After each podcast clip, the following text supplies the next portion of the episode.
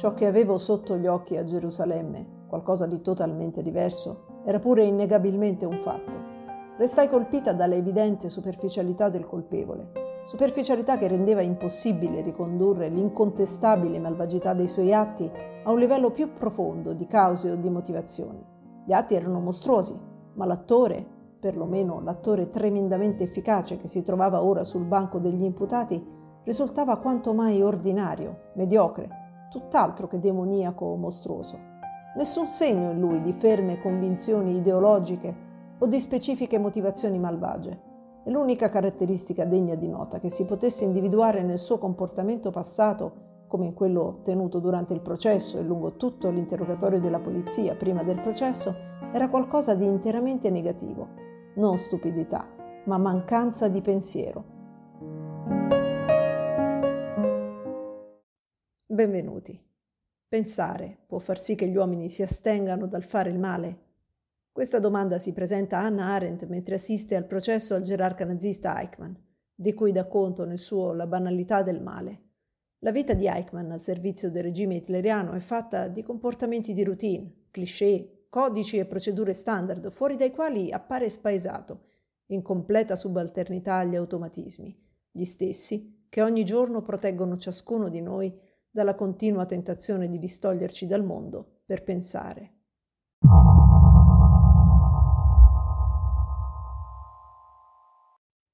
Qualche anno prima della sua scomparsa, Arendt prepara le Gifford Lectures. È allora che le domande nate dall'esperienza e dall'analisi del totalitarismo si incontrano con quelle aperte dalla distinzione tra vita attiva e vita contemplativa. Alla prima, Arendt aveva dedicato la sua opera più nota, incentrata sull'attività politica. E ora è il momento di concentrarsi invece sulla seconda, per chiedersi che cosa facciamo quando non stiamo facendo altro che pensare.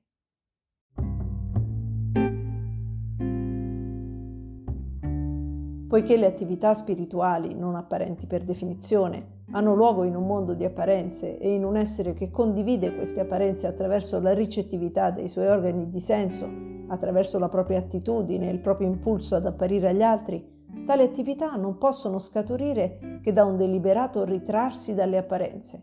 È un ritiro non tanto dal mondo, solo il pensiero, per la sua tendenza a generalizzare, cioè il suo interesse nel generale rispetto al particolare, tende a ritrarsi completamente dal mondo, quanto dal suo essere presente ai sensi.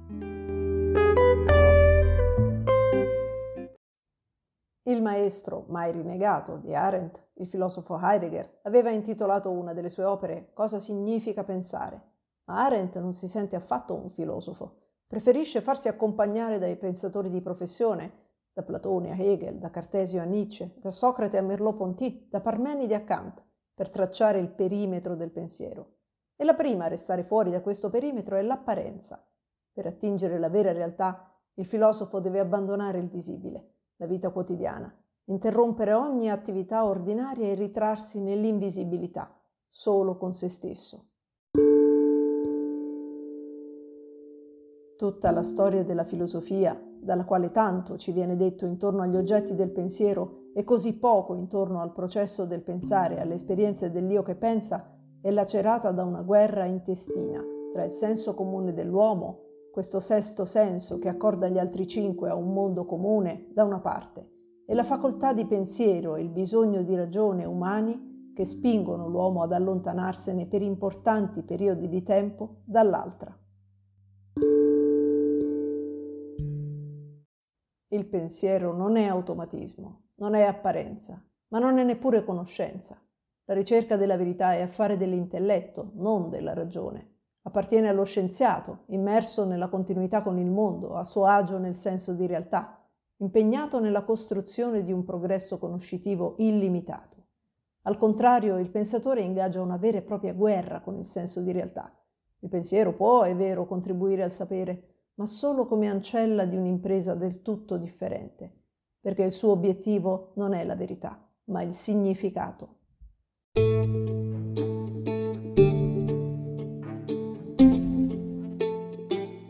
Le interrogazioni sollevate dal pensare, quelle interrogazioni che è nella natura stessa della ragione sollevare, i problemi del significato, non hanno risposta né dal senso comune né dal suo raffinamento estremo, cui diamo il nome di scienza. La ricerca del significato è priva di significato per il senso comune e il suo modo di ragionare. La funzione del sesto senso, infatti, è di accordare gli uomini al mondo delle apparenze, di farli sentire a casa loro nel mondo dato dai cinque sensi. Qui noi siamo e più non si domanda. Di fronte alle obiezioni del senso comune, il pensiero è completamente indifeso. Agli occhi del mondo l'atteggiamento del pensatore appare quasi innaturale, la sua riflessione senza scopo, senza una necessità, senza finalità pratiche, sembra contraria alla condizione umana. La notizia è che questo atteggiamento non riguarda solo il pensatore. Coinvolge tutti noi e proprio in quanto umani. Non ci dedichiamo al pensiero perché ci aiuta nella vita quotidiana o per velocizzare i calcoli o per fare scoperte, ma perché siamo vivi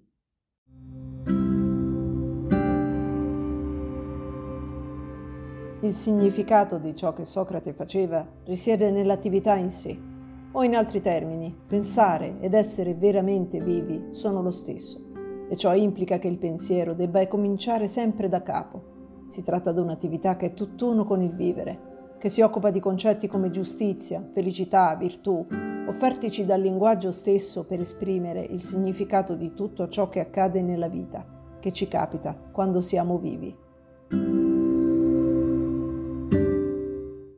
Il pensiero, dunque, è perfettamente inutile. Eppure è da qui che scaturisce l'etica, dal dialogo silenzioso di ciascuno con se stesso, dall'esigenza che i due, l'io pensante e la sua coscienza, possano sempre vivere in armonia l'uno con l'altro, confrontandosi sulle parole e sulle azioni a prescindere dalle norme correnti e socialmente accettabili.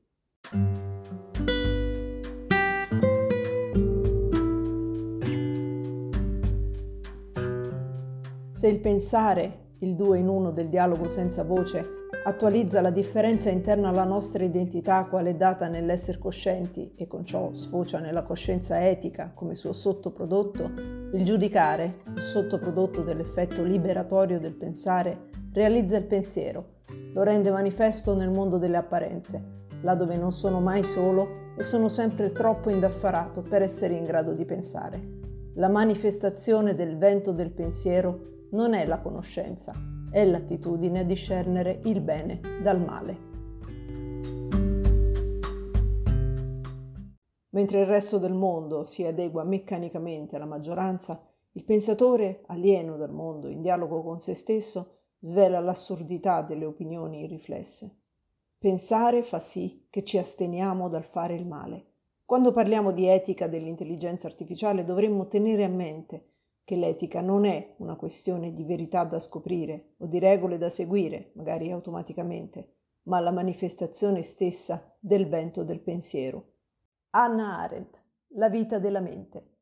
Parte prima, pensare.